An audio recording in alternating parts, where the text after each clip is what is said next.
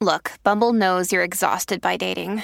All the must not take yourself too seriously and 6 1 since that matters. And what do I even say other than hey?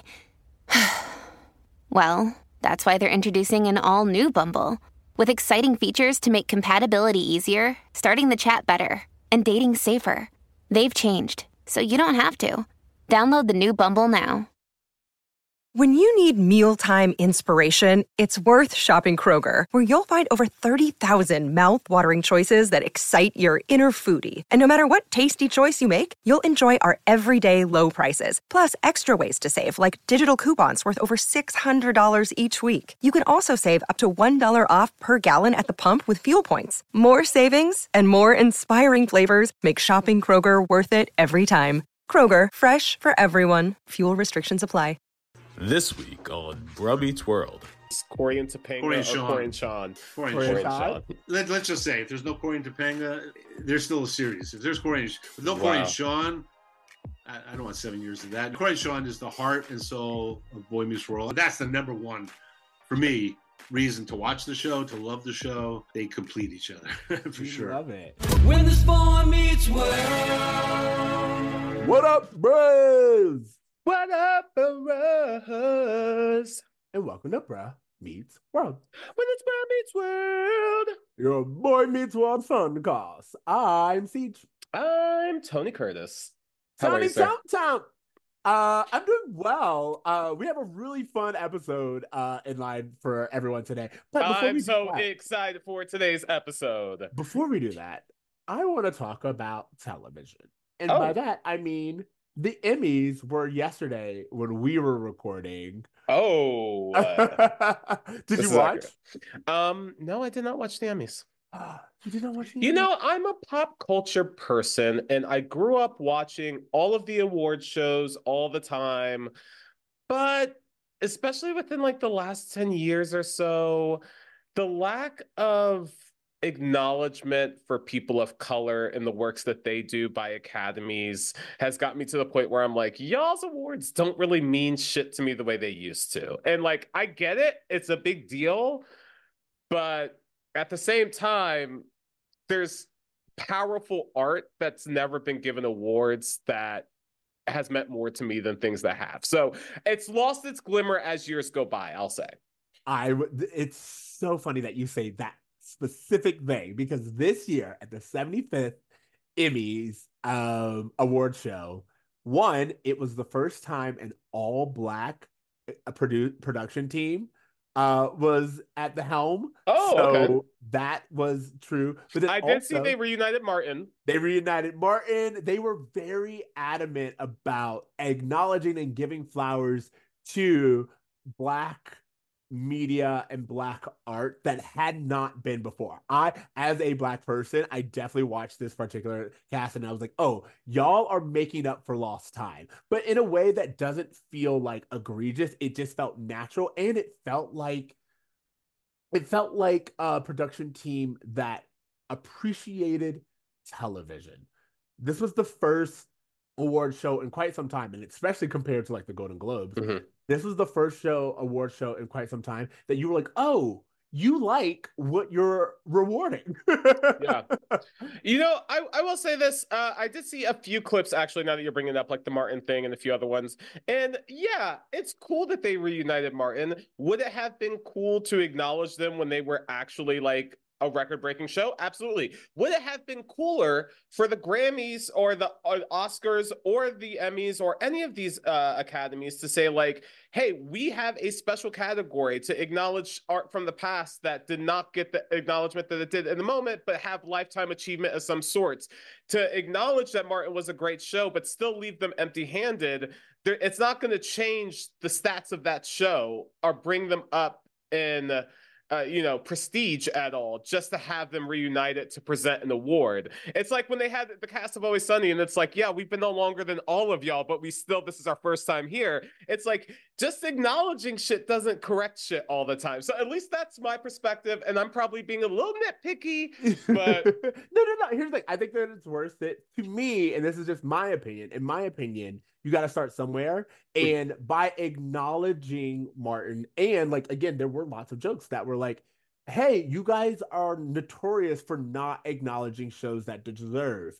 Always Sunny. Always Sunny said the same thing you did to Martin. You know, like there are lots, like they had Marla Gibbs up there, and then they Mm. acknowledged that Quinta Brunson is the first person to win um Best Actress in a Lead Role as a Black woman in the last 40 some years. Like they they were in fact acknowledging the past mistakes, and I think that at least for our generation, you can't change the past, but we can course correct. And I think that starts by saying exactly what we do here. Hey, do better. you, You know what? You're right. A- And again, like I didn't watch it. Maybe it was a good show. Maybe I need to find some clips to get into the spirit of it. But I usually wait until I see the highlights the next day. That's what I've learned about a lot of these hype events. I get it. It's like even like the whole idea of like the super time, the Super Bowl half show and the Super Bowl commercials. It's like just go on YouTube on Monday. Like, why are y'all doing this? Like, it's over the top.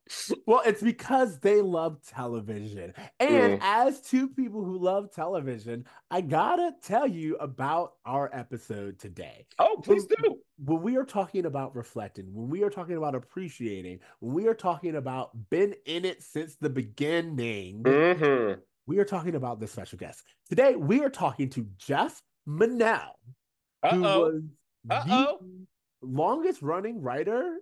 I believe he was in all seven seasons of Boy Meets World and three seasons of Girl Meets World. Jeff Menell did everything but the original pilot episode that had a different cast. Exactly. so he was there from like the the first episode that aired into the last episode of Girl Meets World. No one was there uh, as much as probably Michael Jacobs, but even Michael Jacobs dipped for a few years. So Exactly. like you know, he was so involved with all of it. And let me just say, by the way, we had Gary Miller, we had Mark Blutman, now we have Jeff Menell. Like as I feel like Thanos collecting Infinity Stones of Boy Meets World. And guess what, Michael Jacobs? We coming for you. so yes, thank you guys. So until then, really quickly, before we dive in, as usual, we have to do our shout outs. Thank you guys for reaching out to us at Bruh Meets World on all the places. You guys are reaching out to us on email. You are doing it on social media, YouTube, um, all the places. We appreciate the conversation. We love hearing from you guys. Let us know what you think about this episode. We used some of your questions that you asked on our Instagram poll to ask Jeff questions. So uh, be sure to look out for your question if you submitted one, and be sure to continue to talk to us on all the platforms at Bruh Meets World or email us at bruhmeetsworld at gmail.com. Also, there will be an extended cut of this episode on our Patreon, patreon.com slash Meets World. And now that we've done all of the promo things, All the promo things. you guys. Let's break them.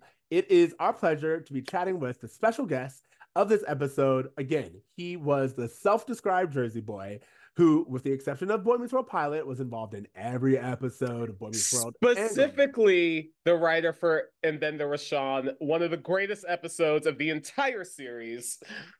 Please welcome to the show, Jeff Menell. Hey! How's hey it guys. going? All right. Welcome.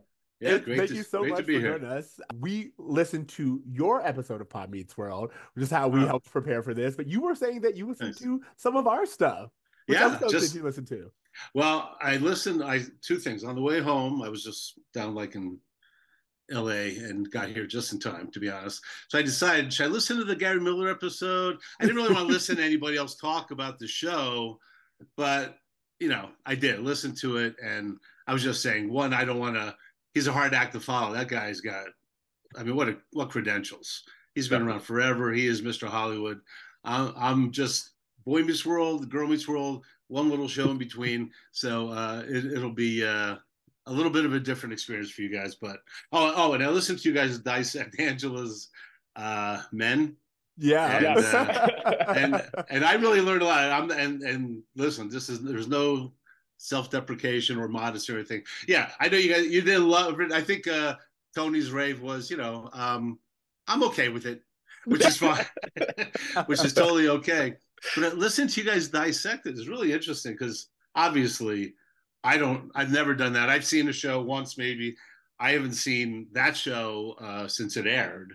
Wow. And so it's kind of fun to watch. Uh, thanks to you guys, I watched three episodes. Oh wow. Um, oh wow. Yeah, uh, and Women's World's a good show. I realized I was really fun to watch.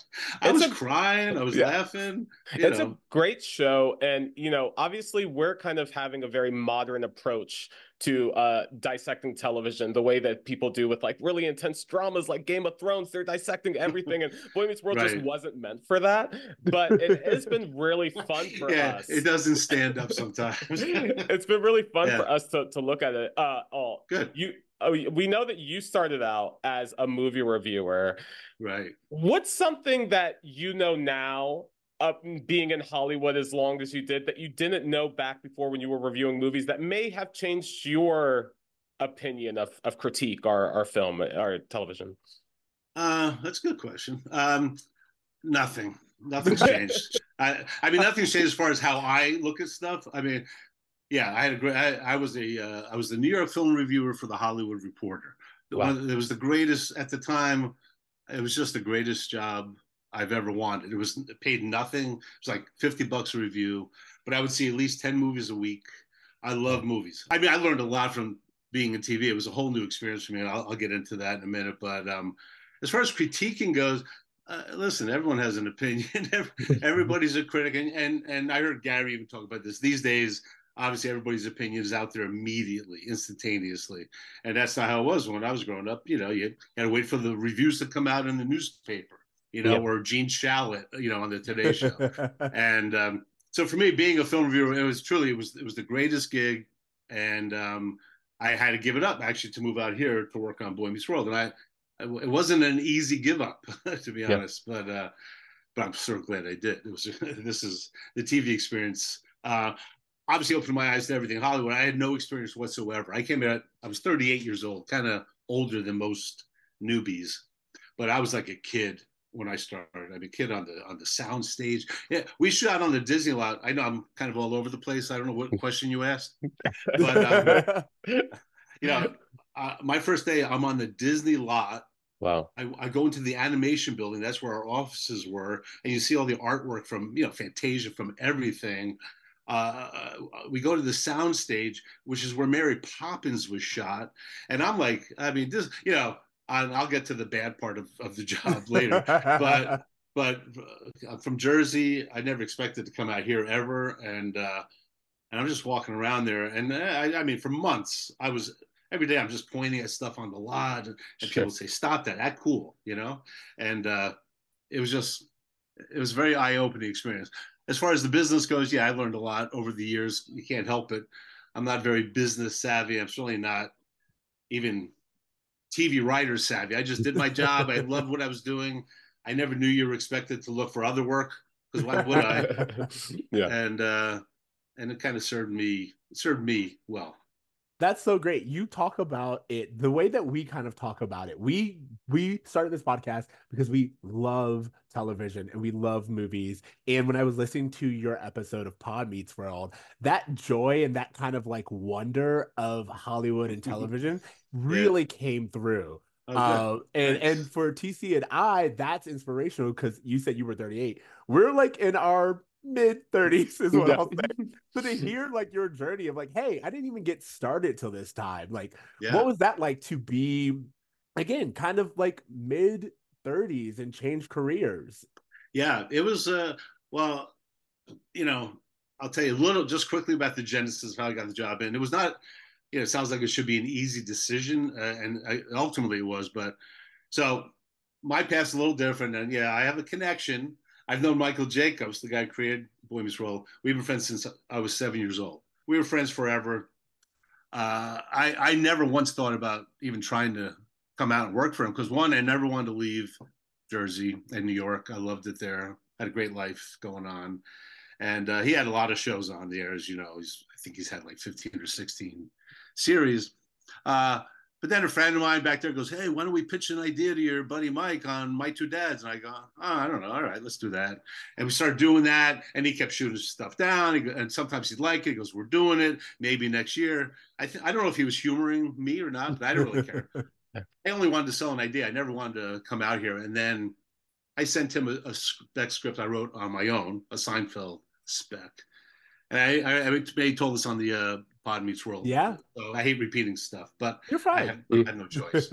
um, it was a Seinfeld. I was actually pretty proud of it, and I thought, "Oh, this is good." I sent to him, and he actually really liked it. And I said, "Oh, can you get to the Seinfeld people?" And he goes, "Yeah," which is a lie, complete lie, because you know you don't send specs for that show to that show because legal reasons they won't even read it. But he actually liked the first thing I've ever sent him that he liked, and then uh, that was it. And then a few months later, I get a call from him saying, "Hey, I have a pilot I wrote." Um, we just shot it and if it goes do you think you'd want to you know be on staff? And i i go oh i don't know. I don't know man. I don't know I, literally we just uh, my wife is about to give birth. We just bought a house in jersey. And i go and i was working on a book thing. I won't go into that. And i go i don't know. May, I, maybe. And i didn't think honestly i didn't even think about it. Three months later he calls. This is i guess may or june and he goes uh hey they picked up the show for 13 episodes. I need to know by tomorrow, do you want this job? Mm-hmm. And I go, what? I, I mean, I got such a headache immediately. I hate change. We, my daughter had been born in this time. She's like two months old. Oh, And I, I remember I sat down with my wife. I, I go, well, you know, uh, obviously within an hour we realized, well, what idiot would turn that down? So I went up by myself to California for six months without my newborn baby and my Oh. wife. She had to deal with that, and um, it was kind of a no-brainer. Although he did tell me, he goes, one thing though, the woman who co-created the show with me, uh, she's going to hate you because she wanted someone on staff, and I'm, I'm the bigger cheese. you took the spot. I took took the the spot. spot. And I said, why'd you have to tell me that? I don't want to, I hate animosity. I don't like conflict. Um, and it, there was some conflict when I came out, but it was all good. It was all good. I think Boy Meets World is almost like a, a home feeling for a lot of people. Like by Yeah. like as you said, it's like that's what I know. It's nostalgic whenever I revisit it. It's I can get that comfort feel. So even though it has its flaws, there's plenty of things that I I just enjoy. well, that's great. I love that. I love, listen, you know, I, I heard Gary touch upon this during Boy Meets World. We didn't really know. I mean, we, you know, we did okay in the ratings. We were never picked up for more than one season at a time. So, I mean, it was a marginal hit, but, but we had, honestly, we had no idea um, of the fandom, uh, fan Sure. base for it. Yeah. And when Girl Meets World was announced, um, all of a sudden, all the, all these things come out on the internet. Like, oh my God, this is the most exciting thing. You know, we grew up on Boy Meets World, and I and only literally since then, but not in the interim, not in the first twenty years. In that time, I started meeting people that would say, "Oh my God, the show!" Like people love the show who know the show. Not everyone loves it, but the people that love the show love the show, and that was really an exciting thing to learn. Honestly, almost twenty years after the fact, you go, "Wow, I had no idea," and so that was really really exciting. And when I do watch some episodes, obviously it brings back certain memories for me uh, of. But uh, the ones I just watched today, I really watched them not not as someone that was part of shooting it, but as a fan. And it was like, wow, what, the cast is so good. I mean, everyone was so talented on that show. It was really, it really was fun. And I was on the show all seven for every every Yeah. episode, which you know I have to say that gives me pause sometimes. But uh, so I had I had, a, I had a little piece in every single episode. Certainly more on the ones that have my name on it. But it was just uh, it was a great collaboration. And I met some of the greatest people. I'm still very good friends, obviously. Gary and Mark and Howard Busgang and my, you know, I don't want to. Uh, one of my closest friends passed away, Sorry. uh, Matt yeah. Nelson Yeah. no. yeah. uh, and uh, sorry, and uh, yeah, he was he was a big part of the show and of my life, and Sure. uh, but Gary, everyone talks about it. That's your family. Yeah, you're in there. Honestly, sometimes you know, 36 hours. That's rare, Yeah. but but a lot of a lot of hours. Certainly, are you with them much more than you are with my the family? I didn't see my kids much during the first seven years, and um, they get to you get to know each other honestly on an intimate level that you just really wouldn't even be comfortable telling your wife about stuff that you tell in their room. It's just something about it. It stays in the room, and it's but it's a cathartic thing. You know, you're that you be that open, so you can be that open with with the writing and the pitching and everything. And um, yeah, it was really it's really a unique experience. One of the things we were very excited to have you on for is the fact that you have been a part of the show throughout the entire run of it. Yeah. Um, you know, we are in the later half of the show. We are now like at the beginning of season seven. Um, you from a fan perspective, as we are, you know, kind of the voice of the fans, when we go out there, when we go to these live events, when we're talking to people, the overall consensus is that like seasons three through five are everyone's everyone's favorite. Oh, and yeah? one of the things that I found find interesting about that is you know, obviously season six, there's the move to college. And I guess, you know, from a writer's perspective, you know, when you hear that, hey, we're taking the cast to college, Right. is there a lot of conversation that goes into how that move's going to happen? How do we make the show feel similar through this change? Like, what was that transition between five and six like? Yeah, I mean, and uh, let me just apologize in advance. My memory about everything is very vague. Honestly, it's all. I, I won't have the specific knowledge that a lot of people have. Even, even Gary and Mark, they remember things, but I, I do remember that, of course, because you know the big joke was, yeah, how do we bring Feeney? You know, I mean, Yeah. I mean, I mean, it's almost you know, there's a pathetic fine line between pathetic and and you know artistic, uh, artistic. Um, but of course, we had to bring him. You know, so but the kids grew the kids got older you know they can't stay in high school for past six years without looking like uh, you know they're idiots and so we had to we had to advance them had to go to college there was kind of an excitement to it because you know you you you the playing field you kind of want to change at a certain point you know i mean yes of course like cheers always going to be at a bar but our kids were getting older and so college was, it was a natural progression and we're glad they didn't want to cancel the show once we wanted to go to college and so yeah, the conversation was how do we do it? How do we include everyone, um, even the parents, because they're going to be less involved, and I think they probably were. Mhm. Uh,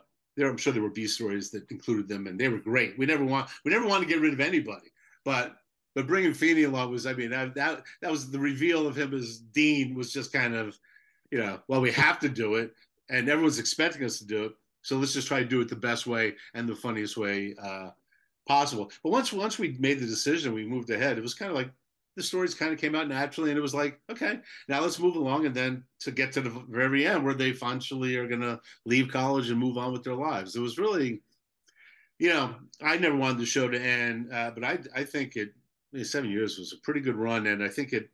I think it ended before it started. Like you know, now what? You know, before people Yeah. go, okay, story's over. So I think it actually, even though I never wanted the show to end for a lot of reasons, financial, I, you know, this is where I've been going for seven years. I don't want to change, um, but it felt right, you know. So uh, yeah, but the college thing was a natural progression that just had to happen, and we wanted to do it as smooth as possible. I I haven't seen the transition episode, so I have I don't know uh, how it worked. You could tell me.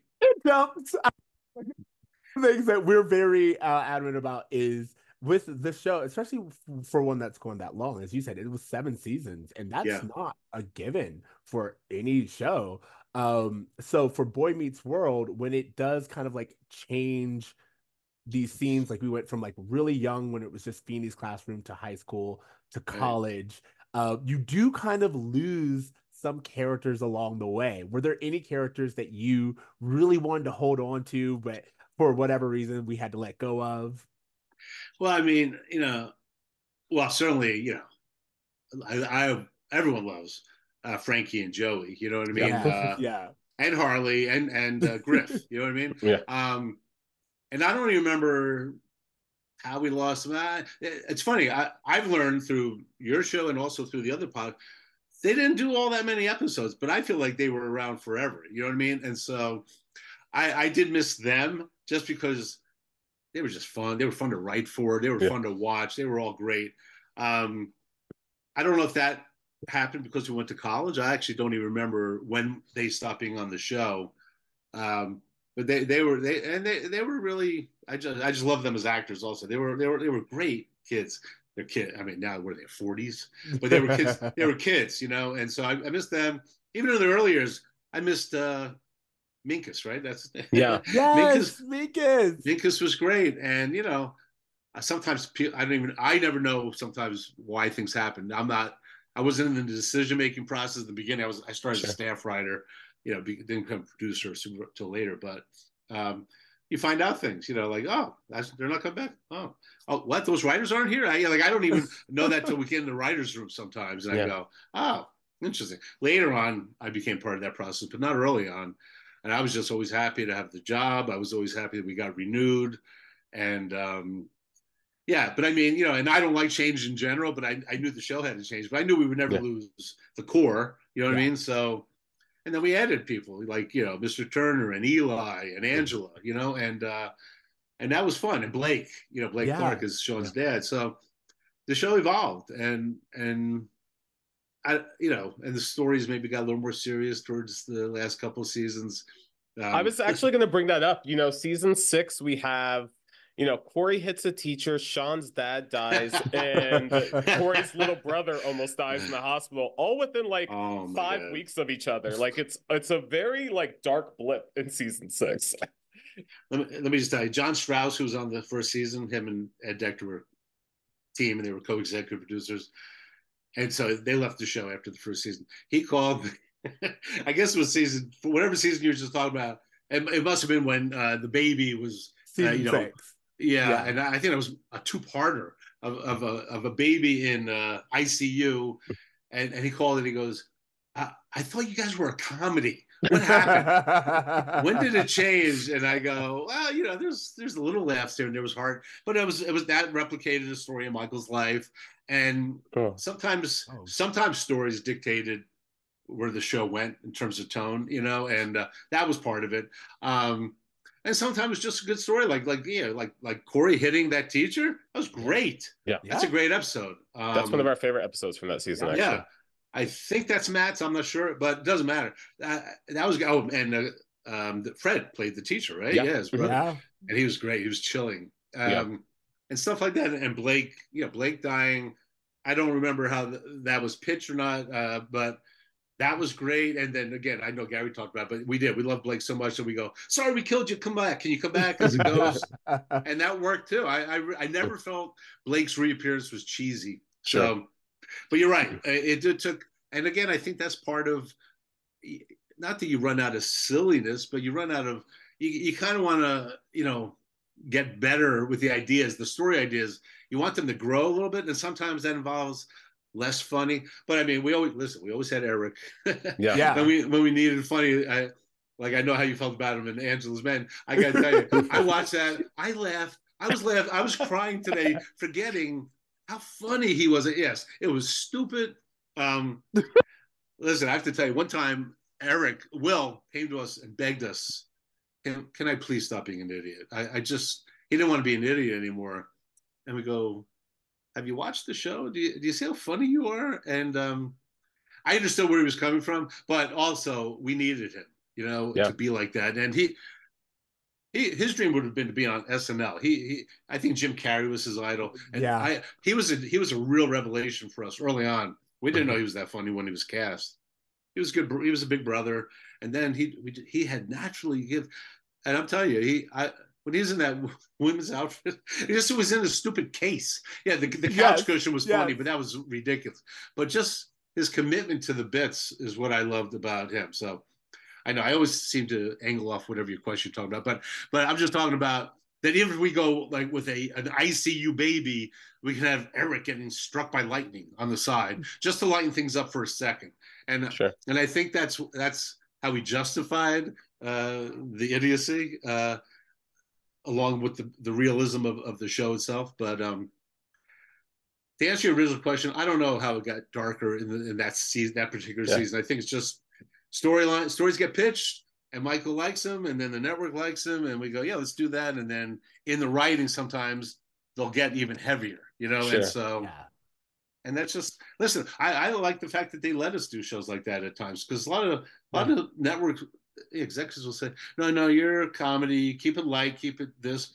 And as you said, we've dealt with some, you know, heavy duty, you know, uh, molestation, drinking, this and that. Uh, yeah, I'm, I'm proud of those uh, that we were able to do that in those episodes. Yeah, Boy Meets World always had the balance, or not always, but it was known for having the balance of kind of really serious topics, but also light fun.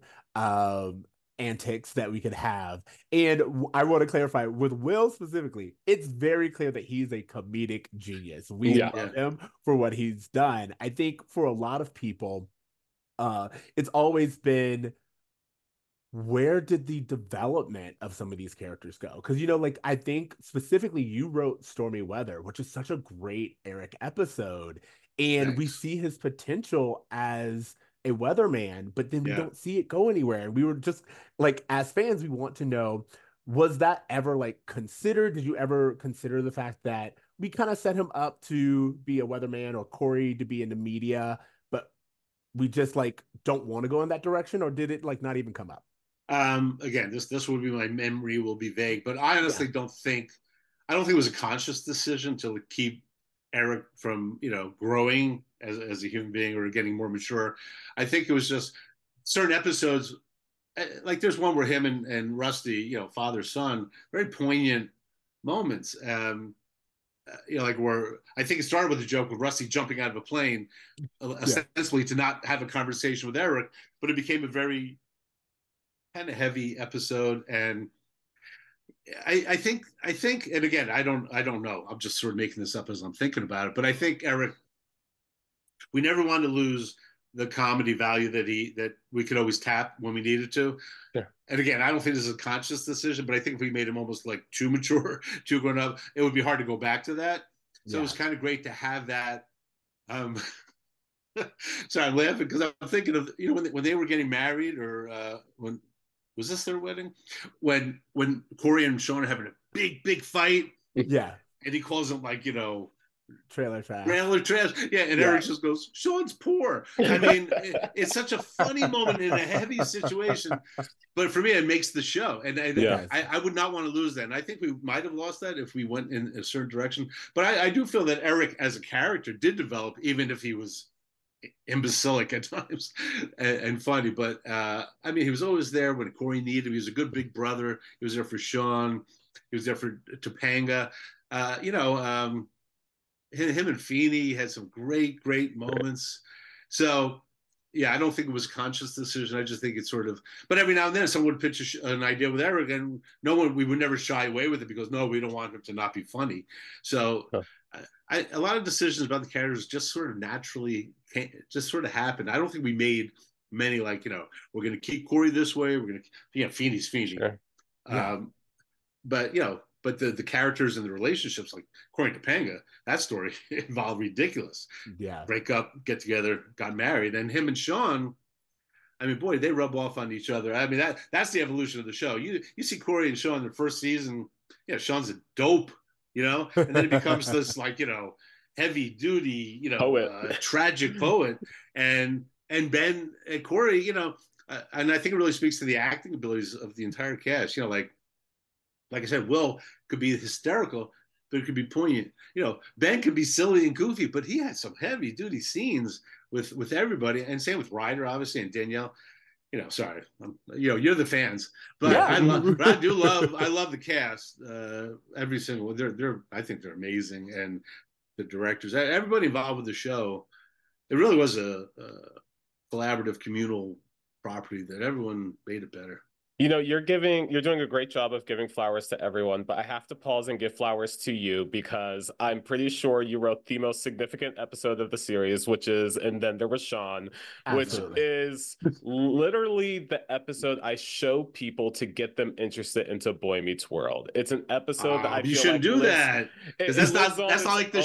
show. it lives on its own. You Yeah. can watch it as just a Halloween special. It's such a great, well written episode that actually incorporates the Cory and Topanga conflict of them breaking up in a fun way in the dream sequence. Can you talk a little bit about what?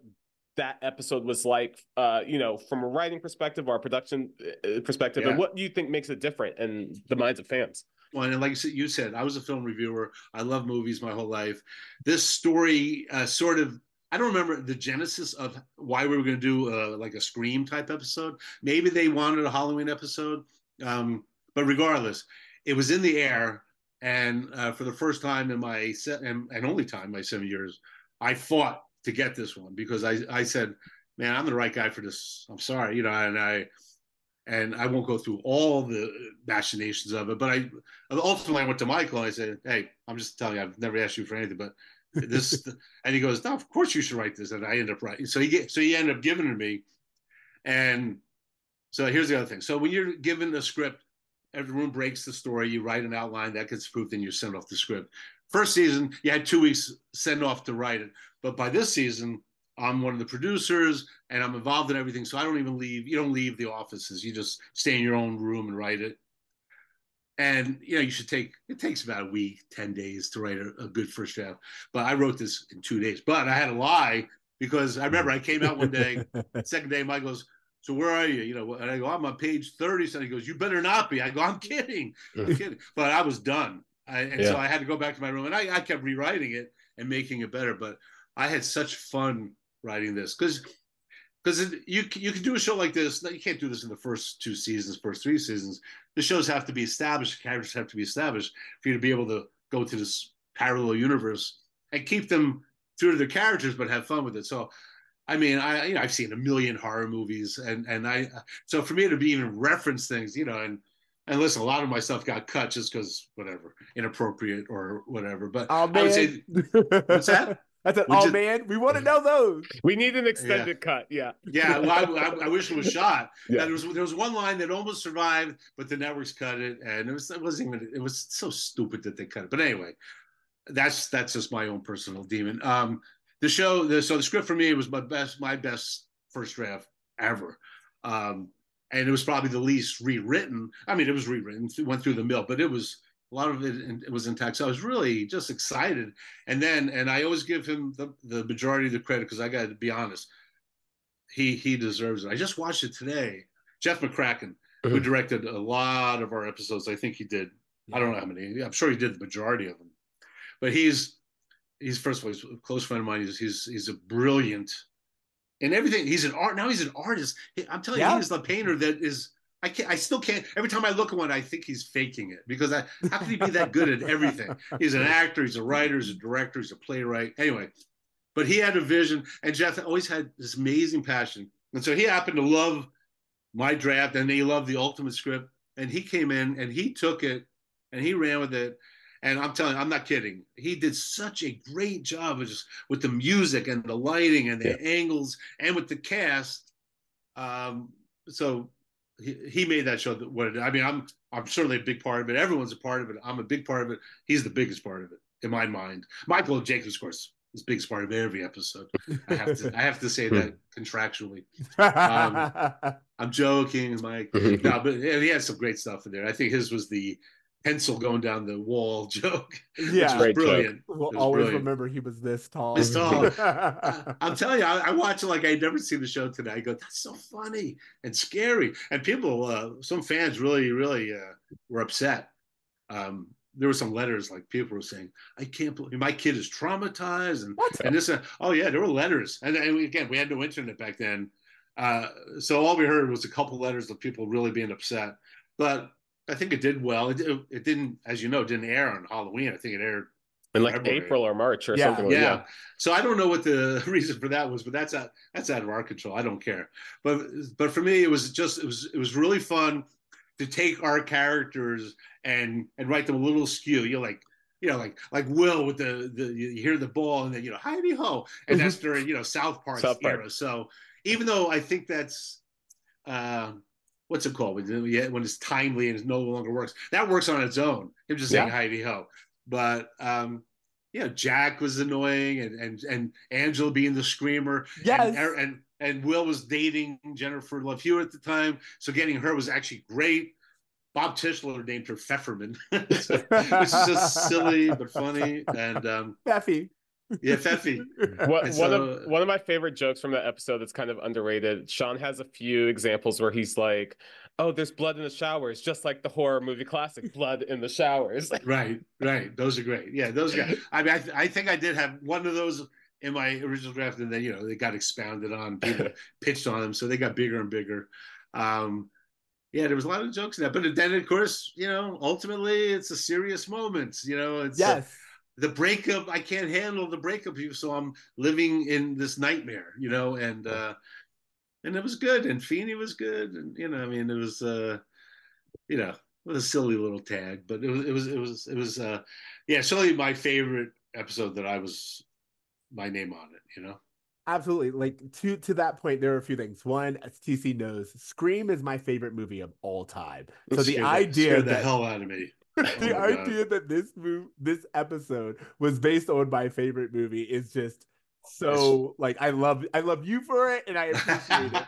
and I But- love you for loving it. Yeah. But also to that point, we've noticed there have been a lot of episodes that seem like they were inspired by movies that Sure. came out, but they came out so soon after. We were like, did you guys like did the Oh. writers room get secret like scripts okay yeah? I, we have two Oh, examples funny. of this Yeah. one example is the truman show episode where the movie came out only Ah. a few months before the episode aired and then there was the episode uh where Last Cory Tango in Philly. oh last tango in philly Mon- Yeah. uh, Full Monty. Full right? Monty. Yeah. and then the Topanga and uh, Cory are getting ready for their wedding episode is very similar to this um, Bruce Willis and Michelle Pfeiffer movie that came out around that same time. Um, I think it was like This Is Us or Mm. Story of Us or something Oh, like that, yeah. where they're in couples therapy and the entire episode is them being filmed in couples therapy but talking to the camera. And Oh, it's almost exactly the style of the episode. And it came out like the month before. There was just a lot of these moments we were like, pop culture, like this is definitely Pop culture, to something in pop the culture at the phrase. moment Yeah. but we it seems like you guys were ahead of it or like right in time with it in a lot of ways Well, two of those were definitely, uh, and I, I don't know, I can't explain what the timing is. Uh, I felt like the Truman Show had to have come out way before we, because you know it takes a while to shoot a show and then have Yeah. it air and all that, all that, but it doesn't take that long. It's not like making a movie. It's like you know, if we write it and we shoot it, it could be on the air in a few weeks. So the Truman Show was certainly a ripoff or an homage, rather. Yeah, yeah, Uh, yeah, yeah. I think I think the episode's called the Truman Show, isn't it? I mean, yeah. so so there's no getting away from that. Last Tango in Philly was certainly inspired by Full Monty, which is I love that movie. Okay. Uh, I actually saw it with Blutman. I remember he was in the theater with me, and um, but and this is going to sound self-deprecating. That's not a good episode. I mean, I mean, it was inspired by that, but I don't. I have no idea what the point of that show was. I don't. I don't remember anything about it other than they. Shawn does a handstand dance move at the end. That's all I remember from that episode. that was intentionally uh, inspired by Full Monty. The one you're talking about with the the Bruce Willis, I think that's just coincidental. No, I've never heard of that movie. I don't think anyone in, in, that I worked with even knows of that movie. So Oh. that might just be amazing coincidence, you know. But but I like. I mean, I remember those moments, and that it was pretty good. Them talking to the cameras. So I- some of them were in fact Okay. Bel- I'm so sorry. Some of them were in fact um from like the movies that you saw. You said you saw Full Monty, but again, Full Monty Yeah. came out like months before this episode aired. So that's why we were wondering if you guys saw like an early cut or something. Nah, nah, nah. well, I'm not. I'm not connected. I went to the theater in Encino and saw it, and uh, and I loved it. And uh, and again, I don't even know if I pitched an idea. Again, I have no idea the genesis of it. But a lot of times things are in the in the air culturally and and, what, and otherwise, and people go, "Oh, we should do something like that." So uh, I think it was that simple. Wow. With Full Monty. Obviously, they weren't going to take their clothes off, but they were going to do something embarrassing. Um, Man, I, I should go back and watch it because honestly, I don't. I have no clue what the storyline was on that. I'm curious. I don't even remember. I'm curious. We can tell you. I know you. Yeah. I know you can. Yeah, uh, if you want, but you What- don't have to waste time on it unless you want to. we we actually just rewatched it and it was very interesting because the whole premise is that the girls just want to go dancing but the boys can't figure out how to please their girls Right. so Oh, the whole wow. episode is like we want to go dancing we want to go dancing and then at the end they finally put on a dance performance for them Oh my god, how do we make that into an episode of television? right. Not every episode is stellar, but uh, most Boy Meets World episodes are very good. I, I have a question that I'm so curious, and I don't know if you remember any details of this, but I've always wanted to know. Okay. The series finale, I think, is one of the best series finales in the history of television. You guys, I think, in like pay a perfect homage to the show we all fall in love with. The Yeah. episode is split up between these flashback sequences from early episodes and a current story that's happening in the moment about the kids moving to New York. I was always so curious if you guys knew what clips were going to be referenced in that Yeah. writing process or if it was thrown in afterwards. No, no, no, no. We, no, we pick the clips. Yeah, you have to pick the clips because you have to write to it. You can't, you know, you can't. It would be very weird if you just generically. I remember that time that thing happened. You know, no, no, no, no. We, I, I, I mean, I can't remember specifically the two writers. I think it was Bob Tischler, Matt Nelson wrote the last two parts together, and um, you know, try, do good, all that stuff. It was great. It was brilliant. It was, it was, it was, it was such a satisfying finale, like you say. It was really, it was worth making it into two episodes and showing some clips. No, that was poured over by you know either the writers or the staff, or we had we put someone else on and said we need a clip like this. Pour through it, give us choices, and then that became part of the writing process as well. So no, that that's not that can't be cavalier. Michael Jacobs would never allow anyone else to approve certain clips they're going to be in a show that were not pertinent to what we're writing about. So I'm sure he, he certainly had a major hand in at least approving maybe and he in his mind and you know and and and he would have a very good memory of stuff that say well that episode would work here so i don't remember who specifically picked them but it was they were handpicked by uh the creative staff you have like episodes like by hooker by crook uh janitor dad easy street Pulp um, Fiction. yeah, yeah cult fiction the eskimo very proud like- of my titles by the way yeah. yeah. Yeah. Those those episodes are all very good around Shawn. Like they really developed Shawn as a character. Like, do you think that you just connected with Shawn? Like, what was it about his particular character that made you write such memorable episodes? Well, you know, and once again, let me just rephrase or reiterate. Uh, rewritten, rewritten, and through everything goes through the Michael Jacobs mill. Everything. He's at the he's at the com. He types, and, and and in the old days, I mean, this was the most painful thing. And again, I'm not bad him. This was just a horrible thing to witness as a writer. You hand in a script, and if he didn't like it, uh, he would just take a pencil and start crossing out all your words, and then start typing a whole new script. So that was a very painful process. But the, the, the bottom line is every script gets rewritten in the room. The voice. So I'm I'm certainly not the voice of Shawn. I mean, I've written for Shawn a lot of his dialogue. I've written dialogue for every character, even Feeney. That's probably my most rewritten stuff because I what do I know about someone like that? But um, uh, but I I did feel like I could write for Shawn at times. I mean, everyone did. You know, uh, Matt Nelson was considered, especially in the later years, the voice of Shawn because Matt had a lot of angst, and when Shawn was the angst-ridden character, you know, Michael would go, Matt, what would Shawn say? You know, so so it was it was that kind of room. You know, it really was. Just everyone really did contribute. So. I, I think it just happened to be a lot of my episodes were Shawn ones. Um, uh, a lot of times I don't even know why I ended up writing the ones I did. I mean, except for the Scream one and the Provider. I, that one I felt very connected to, and and Stormy Weather, like you said, those, those are probably three of my personal favorites. A lot of the other ones are I'm happy, I'm very proud of, but but those just because I really remember when I was writing it, I really felt I was into the character. well, well, there's no denying that you had an like an undeniable um fingerprint on this series. Like you said you were with it for its entire run. Um you know we were able to talk to um Blutman a little bit about this as well but the transition over to Girl Meets World what was Yeah. that like for you your experience with Girl Meets World? I I'll say this we're in season 7 right now. I've actually not seen Girl Meets World. So as we do our watch through will be my first time watching a lot of it. I know C Oh. just watched a lot of it. Yeah, you Um, did. Okay. You Yeah. know, there's we've heard a lot of stories about Girl Meets World in the set, in the writers' room, and things like that. And I guess I just wanted to know what was- what was that like for you? Yeah. Uh, so Michael called me and Matt one day to have lunch, and he said, "So uh, this guy at Disney, Corey Marsh, called him. He was Corey Marsh was a huge Boy Meets World fan, and he called Michael saying, I guess it was the 20th anniversary or 25th. I can't do the math. Um, 2016. Yeah, I think it was the 20th anniversary of Boy Meets World, right? And so he said, I want to reboot. I want to do Boy Meets World. I want to do it again. And he pitched, he called Michael, who was in Florida at the time. And Michael goes, I will never do that. It's an iconic series. I would never touch that show. but here's what I'll do. And this is where Michael, I mean, he can sell something. He can, he can come up with something like that. Um, and uh, he goes, what I'll do is uh, Girl Meets World, and you know, and I don't know if it, I don't know if Ben and Danielle or Cory and Topanga were part of the initial pitch, but he was going to do a Girl Meets World show. Like it was going to be Girl, who also, I guess, is involved with the teacher, and then it became, and they liked that idea, and I think they even bought it. And then he goes, "Oh wait, what if we get you know Cory and Topanga to be the parents?" And so, and that that's all him, and he did it, and they go sold, boom.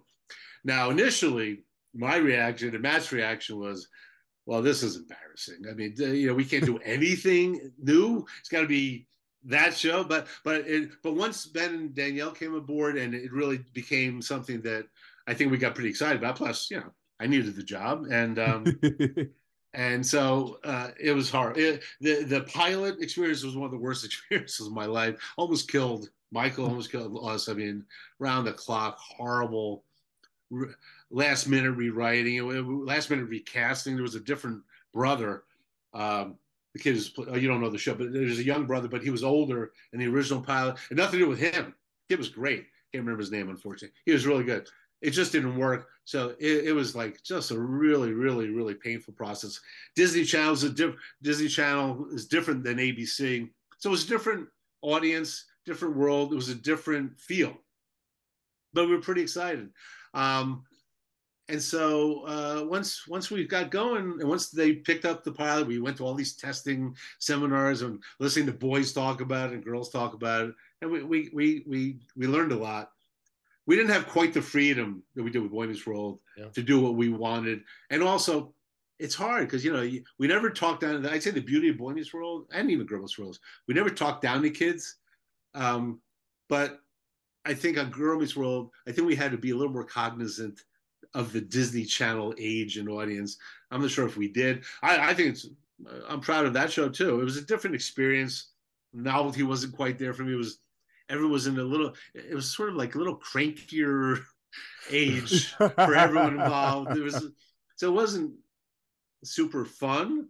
Um, but I'm proud of a lot of the shows. And again, just like on Boy, I'm very good friends with a lot of the uh, writers from that show. Uh, sure. Some of them were new. A couple were from the old days. You know, me, Mark Blutman, and Matt were from the original show, and and, and there's a you know people we worked with before.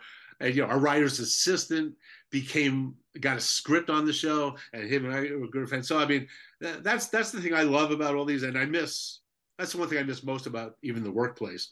I'd go in, you go in the office, and there's you know hundred people between you know all the support staff and on the craft service. I love craft service, and it just you know, and it's just every day going, hey, and there was a lot, a lot of fun, a lot of laughter. It was just, it wasn't quite a a smooth running ship as it was on Boy Meets World, but I'm glad it happened, and I thought that cast was great. Also, it was fun to have Ben and to, to read to revive Cory and Topanga was kind of risky, but cool. A lot, a lot of fans were nervous, like don't you ruin that iconic, you know, uh, image we have in our head. And um, I don't think we ruined it.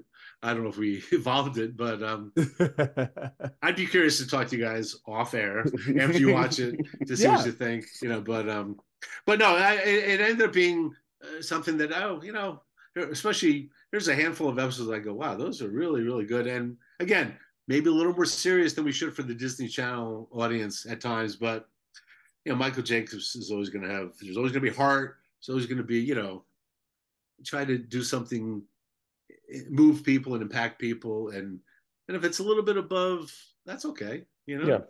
So yeah, I think, I'm, I'm proud of it yeah, we actually we talk about this very often. We love that the show didn't talk down the children and it actually did give you really heartfelt or serious topics to think over because the problem that we feel now anyway is a lot of children's shows are just made for kids as if they are kids and they'll stay that way and it doesn't right. challenge them to think about the world around them. So we appreciated the episodes that like dealt with a little bit of the tough and rough parts of life, uh, both yeah. in Boy Meets World and Girl Meets World, because that's that's what you're seeking when you're a child. Right. No, that's good. Well, I'm glad you feel that way? Because yeah, that that was always the goal. I mean, obviously there's going to be a silly episode here and there where you just go, well, that was silly, but it was still fun. but but ultimately, it, you know, they're always trying to have some heart in every episode. Try to have a message in every episode, even if it's you know tiny. Um, and that that's that. that I, am more proud of uh, Boy Meets World in hindsight than I was during it. You know, because just because you're you're so you're caught up in the, oh my God, is this season going to ever end? And, and you know, and and can I recharge for the next season? I mean, it really is a bit of a grind, but um, but it's also magical at times, and and there's stuff that has nothing to do with the show, just the writers' room antics. like, I mean, there's some, there's just so. I mean, I I look back on stuff, I laugh at that. They wouldn't even translate. It's not that I can't tell you, they just wouldn't translate, but just just that kind of comfort level and and and and and meanness. I mean, these are mean people a lot of the times. There's a lot of cruelty, a lot of dysfunction, but always funny. I mean, these are funny people I got to work with. So I'm, you know, I learned a lot from everyone I worked with, and and uh, you know, and and you know, Michael and Mark and Gary. I mean, uh, Howard. You know, Matt. Uh, everybody. You know, from Teresa, Barbie Feldman. I mean, uh, just so many people. David Brownfield. I feel like I have to name everyone out. Fairness, but, but there's, a, there's a lot, you know. There's a lot. Even ones that were only there for half the season or, or one season. I, I you know, I, I, loved every single one of them, you know. And uh, and I was sad when anyone didn't come back. I go, oh man, yeah. You know. But that's the nature of the business. Yeah, that's actually really good because again, as far as we're concerned, you guys collectively made like um a timeless television. And so we have a segment that we ask. Uh, we did this with Blutman. We forgot to do it with Gary, but we will ask you. It's an either or, really quick, rapid oh. fire. Uh, it's called At the Fence with Feeney. We're just okay. going to give you a really quick list of either ors, and you let us know what side you're on. They're very uh, common debated parts of Boy Meets World lore. Okay. Uh, so first and foremost, should Topanga have gone to Yale? Yes or no? Yeah, okay, okay, that's good to go. I mean, uh, not for the show, but for her, yeah, no, no, Pennbrook, yeah, yeah, no, of course, yeah, she should have got the, yeah, she's too smart, you know, and she, they, she and Cory still would have ended up, I think, yeah. although probably not. But anyway, I mean, yeah, like yeah. we got to go into that part because, uh, really quickly, I know this is supposed to be rapid fire, but we look at the Cory and Topanga relationship now, and Gary talked about it. It's like it was supposed to be tensions. They were getting married young but yeah. do you think, based on what you've seen now, yeah, you would want Corey and Topanga to end up together? Oh, that's a great question. Wow, never thought about that. Well, you know, without my insight into the people or the characters, yeah, yeah and I'm yeah. only going to go with. Boy, I'm just going to go with Boy Meets World. Yeah, that's yeah. okay with you. Yeah, they have to be together. I mean, honestly, I yeah, of course, man. After what they've been through, yeah. I mean, they're on paper they're not compatible. what what is she doing with him? You know, he she definitely, you know, and I don't mean Danielle yeah. and Ben. I mean Cory and Topanga. Yeah. But they they really complement each other uh, beautifully. Yeah, they yeah, Romeo and Juliet. They deserve they deserve each other. They they belong to each other. So yes. Okay, next my, question. my answer. Yeah. Next question: side yard or backyard? Well, I can speed this one because I heard the Pod Meets World people discuss this ad nauseum. I did. I've never even heard the word side yard. It is a side yard, but I would have thought it was a backyard if, prior to that conversation. So it's to be honest, to yard. me, yeah, it is a side yard. No, it is a side yard, but I never heard of that. I never even heard of that uh, in existence it is a side yard. but watching the show, they it made it feel like it's a backyard. So you said, have back. you ever seen a Team Corner Lot? Because we're Team Corner Lot as well. Like the house is just on a, a, corner space. Um, uh, well, that makes sense. I'll go with that. Thank you. Next one. Yeah. Eric and Jack or Eric and Rachel? As what? Best couple? Uh, yeah, best couple. Like, which is a better couple? Would you yeah. now? Yeah, Eric and Jack. I, I got to tell you, I feel like I, I, feel like they don't get enough credit. I think Eric and Jack were great together. I love Rachel. I love Maitland, mm-hmm. and I love uh, Matt. I love Matt. He was great. Um, but I, I feel Eric and Jack are so really. I mean, yeah, that uh, almost more than Cory and Topanga. They're opposites, but they are they really they they complete each other. They are a, they're yes. a complete person. I think Eric was great for Jack. Jack was great for Eric. I love them, and I wish there was more of them. Have you ever heard the Jarek part of it, the people who ship them as a as a couple. No. No. There's an entire internet Reddit theory about how they were just roommates, but they were very close. They were Oh. very attractive, but they never had girlfriends, and they hung out Oh. exclusively all the time. And Wow. Yeah. No, Yeah. I've never heard that. I mean, not that there's anything wrong with it. not, but, not uh, anything wrong with that. we say that all the time. No, but I gotta tell you, I I would root for that couple. I guess. No, I swear to God, I'm I I have nothing. I don't see anything ever. Hmm. I, it never occurred to me that they they they might be a gay couple, but I I would love them to be a couple. so that's great. I We're no, I, Team I never heard that. Yeah, So- that's great. What is it, Jarek? Yeah, Jarek. Jarek, Jack and Okay. Derek. I Um, support I- that. to that point, and again, I keep diverting, but these are really good. That's Um, right. Why why did Will never get a long term relationship? Like that's one of the questions that we were asked Mm. earlier. It's like Will having been there and we pretty much match everyone up. Is it because we had Jack, or like why why did you never give Eric a long term girlfriend? Uh, I don't know the answer to that. It's a great question, though. I don't know. It's a good question. I feel bad now. No, You know, I mean, uh, I do a little bit. Don't 'cause, he uh, found Jack and he ended up he found happy. Jack, and and I know he loved Rachel. Um, I forget uh, what, what happened with Rachel. Did she was she there till the end or no? She She was was actually there it, to the end. it turned out that neither Jack or Eric actually had feelings for Rachel. They were just co- in the competition of trying to win her Ah. over, and then neither of them end up with Rachel. So So sorry, audience, that I don't know that, but uh, that's great. that's good to remember. Okay, um, you know, he, I know he had a lot of dates. It just never worked out. I, I forget which one I just watched. I don't know if it was the Eskimo or if it was Angela's Men, where him and Jack were looking for the soulmates, and they remember that the the two girls, each of them had the wrong girl and wanted to go with the one that was more like them. I, I think the reason is that Eric was never worthy of really a long term relationship. I mean, maybe by the end he was, and I'm sure after the very last episode, he met his soulmate. that Yeah. he was done with all the silliness. But I don't think it was a conscious decision. I think, uh, sorry, it's, I don't know how to do that. um, I don't think it was a conscious decision. I think we had Cory and Topanga, we had Shawn and Angela. I don't think we wanted it. We had even we had, we even had Alan and Amy. I don't think we needed another Yeah. couple.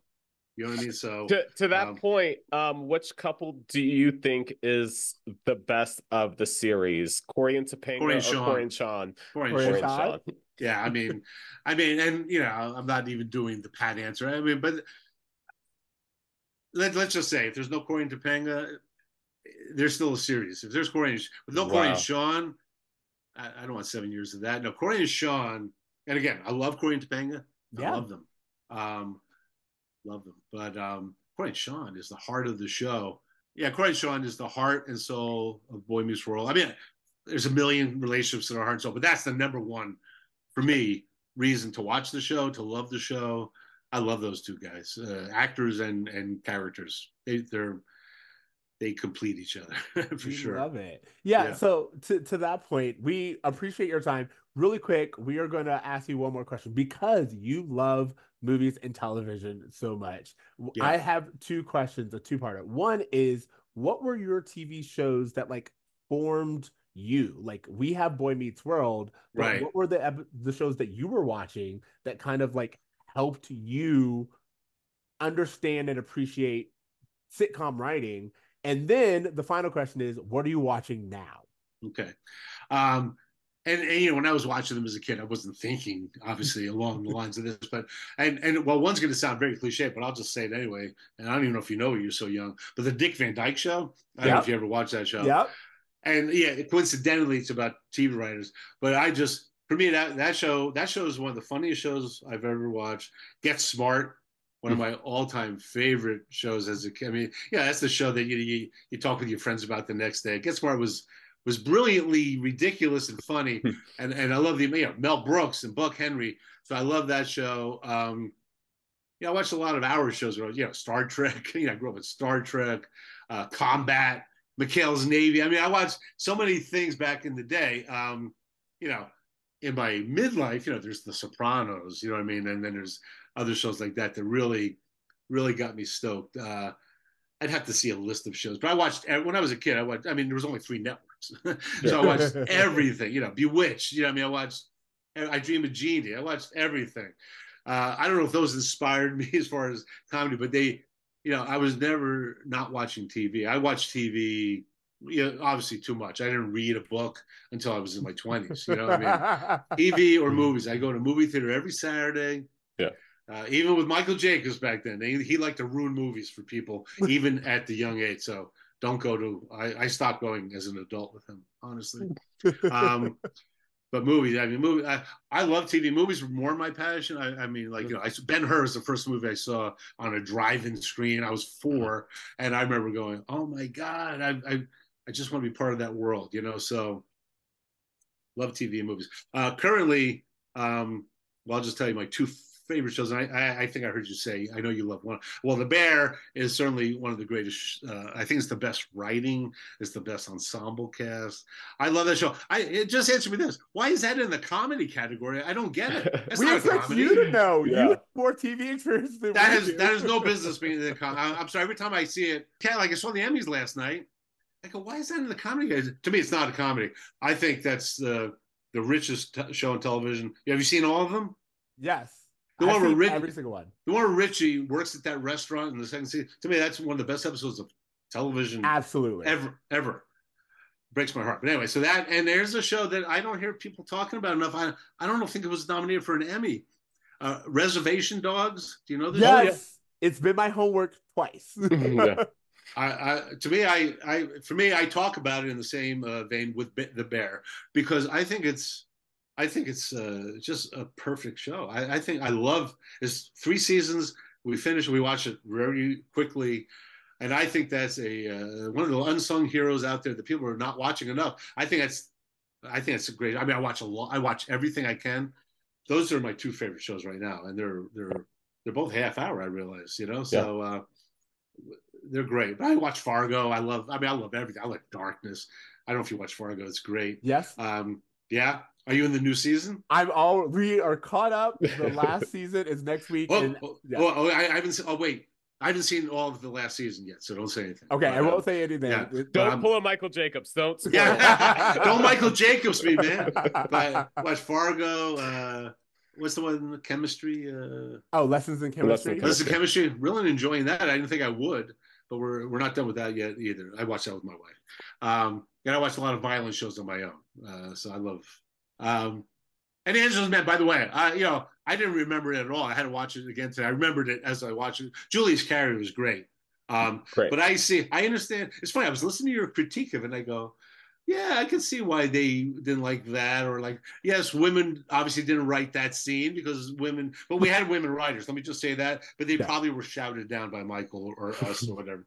Um, but it's an interesting to come back and hear.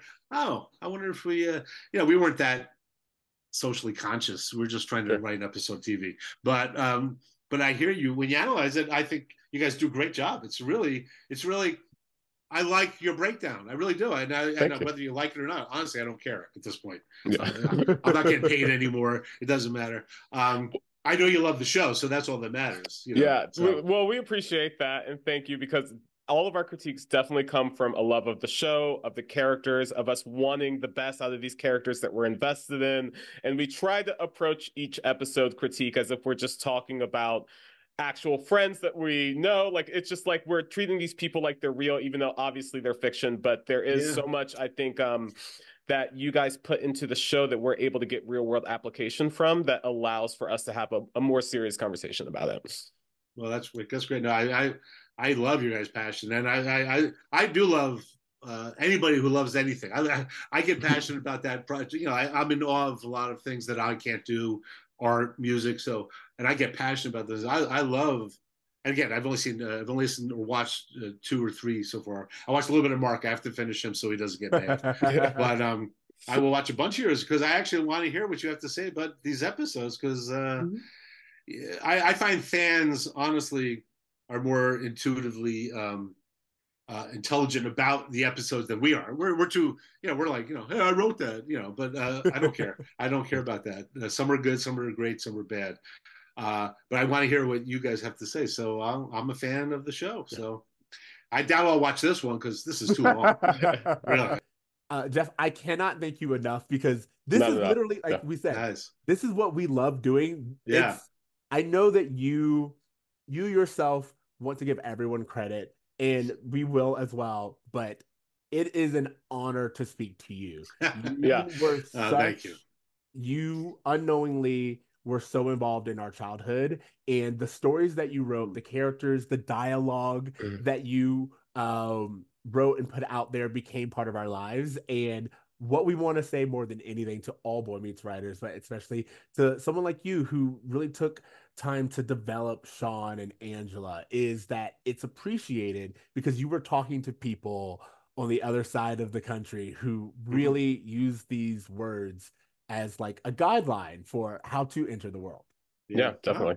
Well, guys, thank you. I was- You guys are very kind, and I, I really do appreciate it. And and I like that sentiment. Now, this not. I, I hope I haven't conveyed at all that I'm not really proud of, of being part of the show. It's it's it's one of those things. I don't talk about it. I don't think about it much.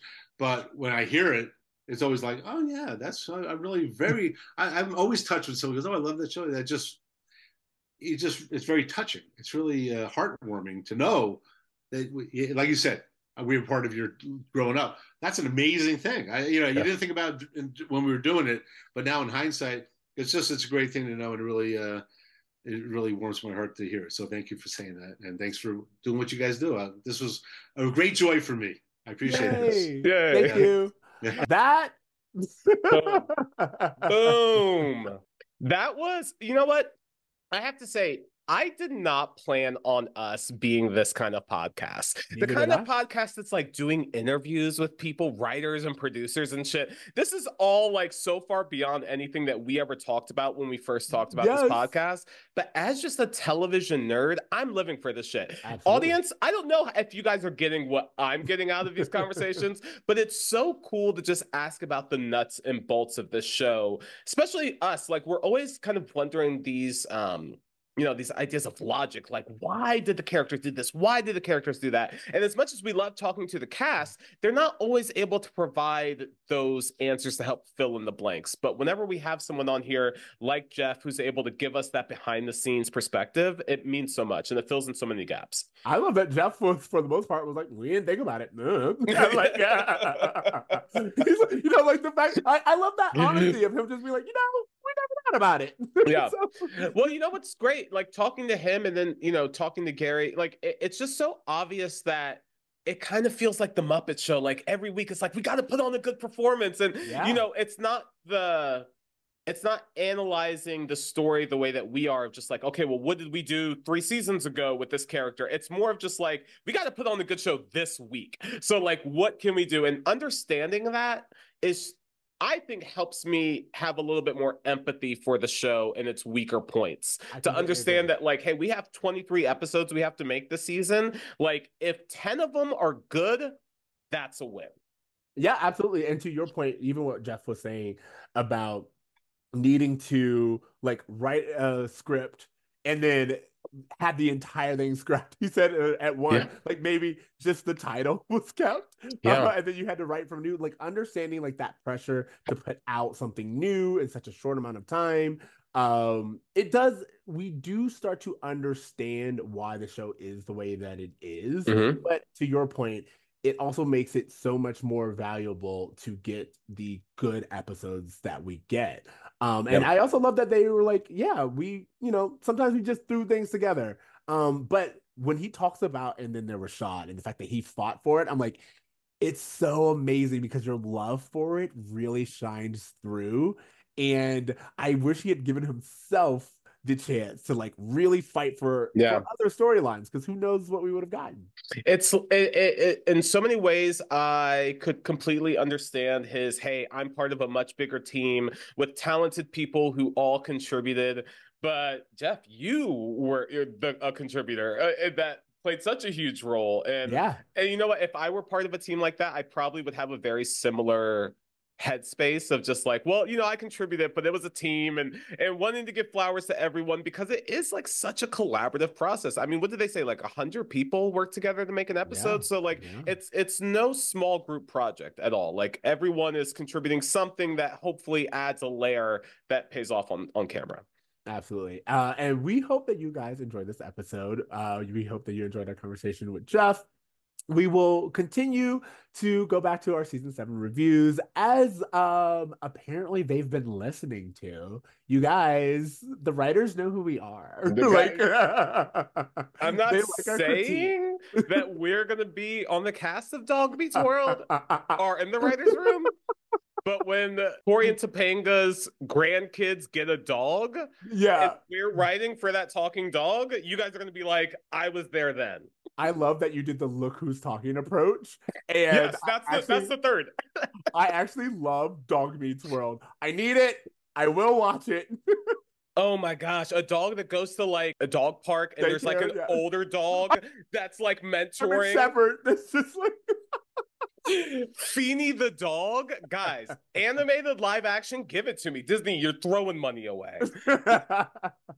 anyway, you guys, thank you so much for joining us. Thank you, Jeff, for joining us. And we hope to see you next week when we follow up with another season seven episode. Um We're following up next week. You know the episode, right?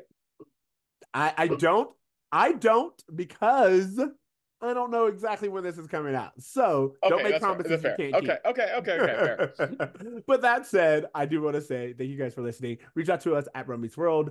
Uh, we have merch. I don't know if you've seen our merch. Go check it out. We got Um, merch. We got hoodies. We've got mugs. We've got hat. We got shirts, tank We- tops. We got twink tops, but also you guys, I want you to let us know what you want to see on merch because I'm going to tell you from this episode alone, I have like three merch ideas. But you guys tell us what you want to see. You guys tell us what uh merch will um make you proud to wear and support Bruh Meets World. And and to the one gentleman from North Dakota who keeps sending us emails, we cannot put logos on edible underwear. So please stop with the request. We're doing what we can. we will wrap this up. Uh, you guys, I think it's time to remember, as Feeny always says, to dream To try. to do good. Later, bros. Later, bros. This episode of Bruh Meets World was produced by Ceej and edited by Tony Curtis. Bruh Meets World is a two free tokens media production. Bye. When the spawn meets world.